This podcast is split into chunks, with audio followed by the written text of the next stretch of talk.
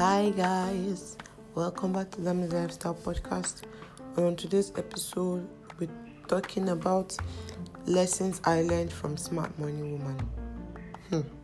If you're like me, that at the beginning of this lockdown, we're smelling at our account balance, and now six months into it, I can't meet last dent. Please, I think you really love to listen to these lessons I learned.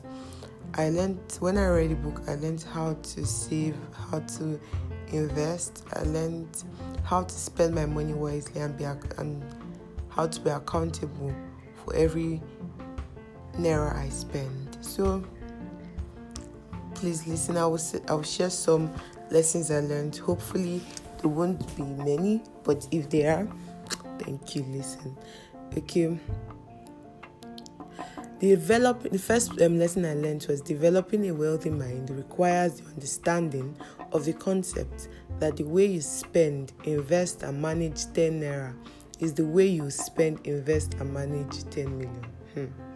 Hmm. Hmm. the second lesson is building wealth is more about how much you keep and convert into assets than that can provide you with an income in the future. So, how much you keep, how much you save, and can convert into assets. It's not all about just saving the money, but converting it into assets.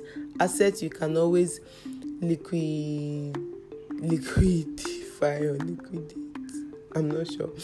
Assets you can always convert into money in the future and earn an income. And third point is know where the balance is know where the balance is between how you spend money, how you earn money, your the money you earn while sleeping, the money you earn while working. So there's there are two basic types of income. There's active income and there's the passive income.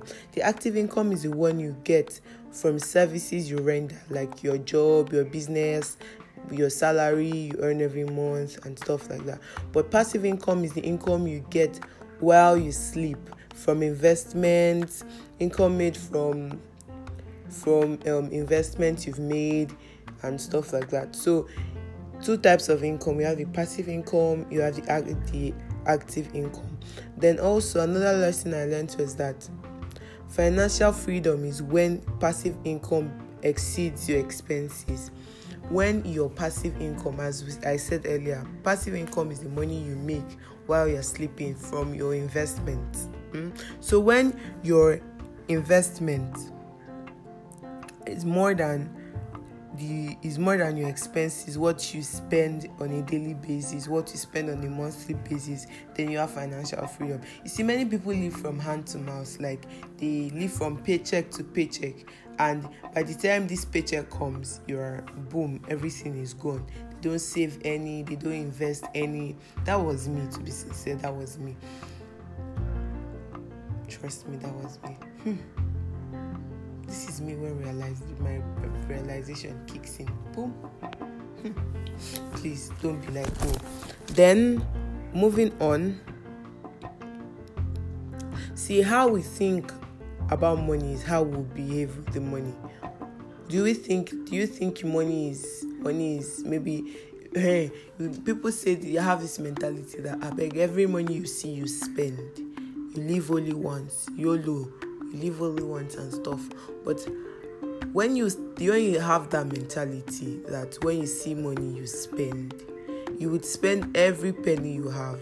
And the future when money needs to speak for you when you don't want to work you won't have anything to your name. So th- that is why we need to change our mentality about how we think about money and what we what we see money as.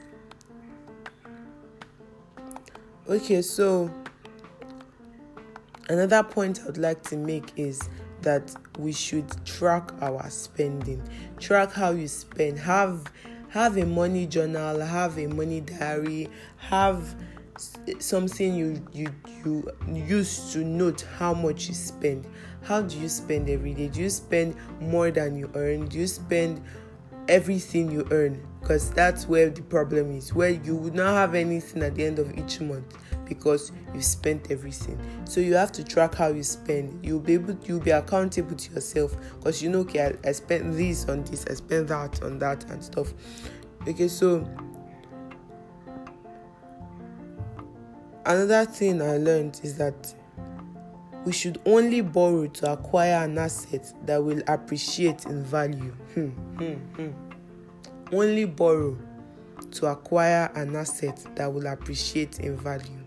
Don't borrow to acquire an asset that would that will become a liability. For example, a car would be people would say a car is an asset, but to be sincere, a car is a liability because you would get after a while it starts to depreciate in value every day you drive the car out a part gets spoiled you take it to the mechanic hey the time the mechanic's hands touch the car like this the truth is they say in yoruba they say owó òyìnbó ti ti fi mọ́tò yẹn lẹ̀.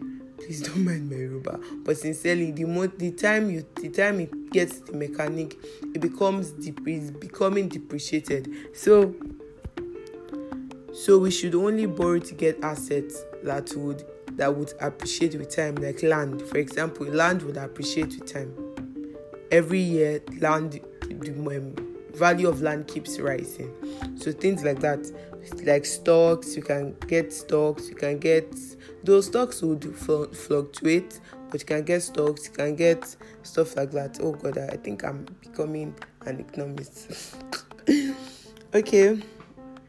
We should also we should plan for emergencies. Save towards your emergencies. Don't hmm, this thing needs to shock many people when emergencies arise and they don't have any emergency fund to to face those situations. The truth is you don't plan for things. There's some things you just don't plan for that just pop up from nowhere and you are not you are not financially ready for these things. How would you cope really? How would you cope?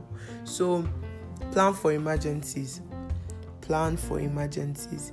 Cut your spending. Cut how you spend and invest more put your skill set to use to earn you money. You there are some things people are very people can do something so well and yet they would not earn money with what they can do. Can you write?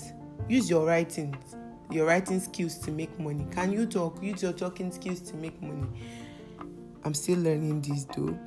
So and when you set goals some when you set financial goals make them manageable. Make them goals you can attain. Don't set too high a standard for yourself. Start small start building small small. Start doing it step by step. Rome was not built in a day. Your finances don't have to go boom overnight.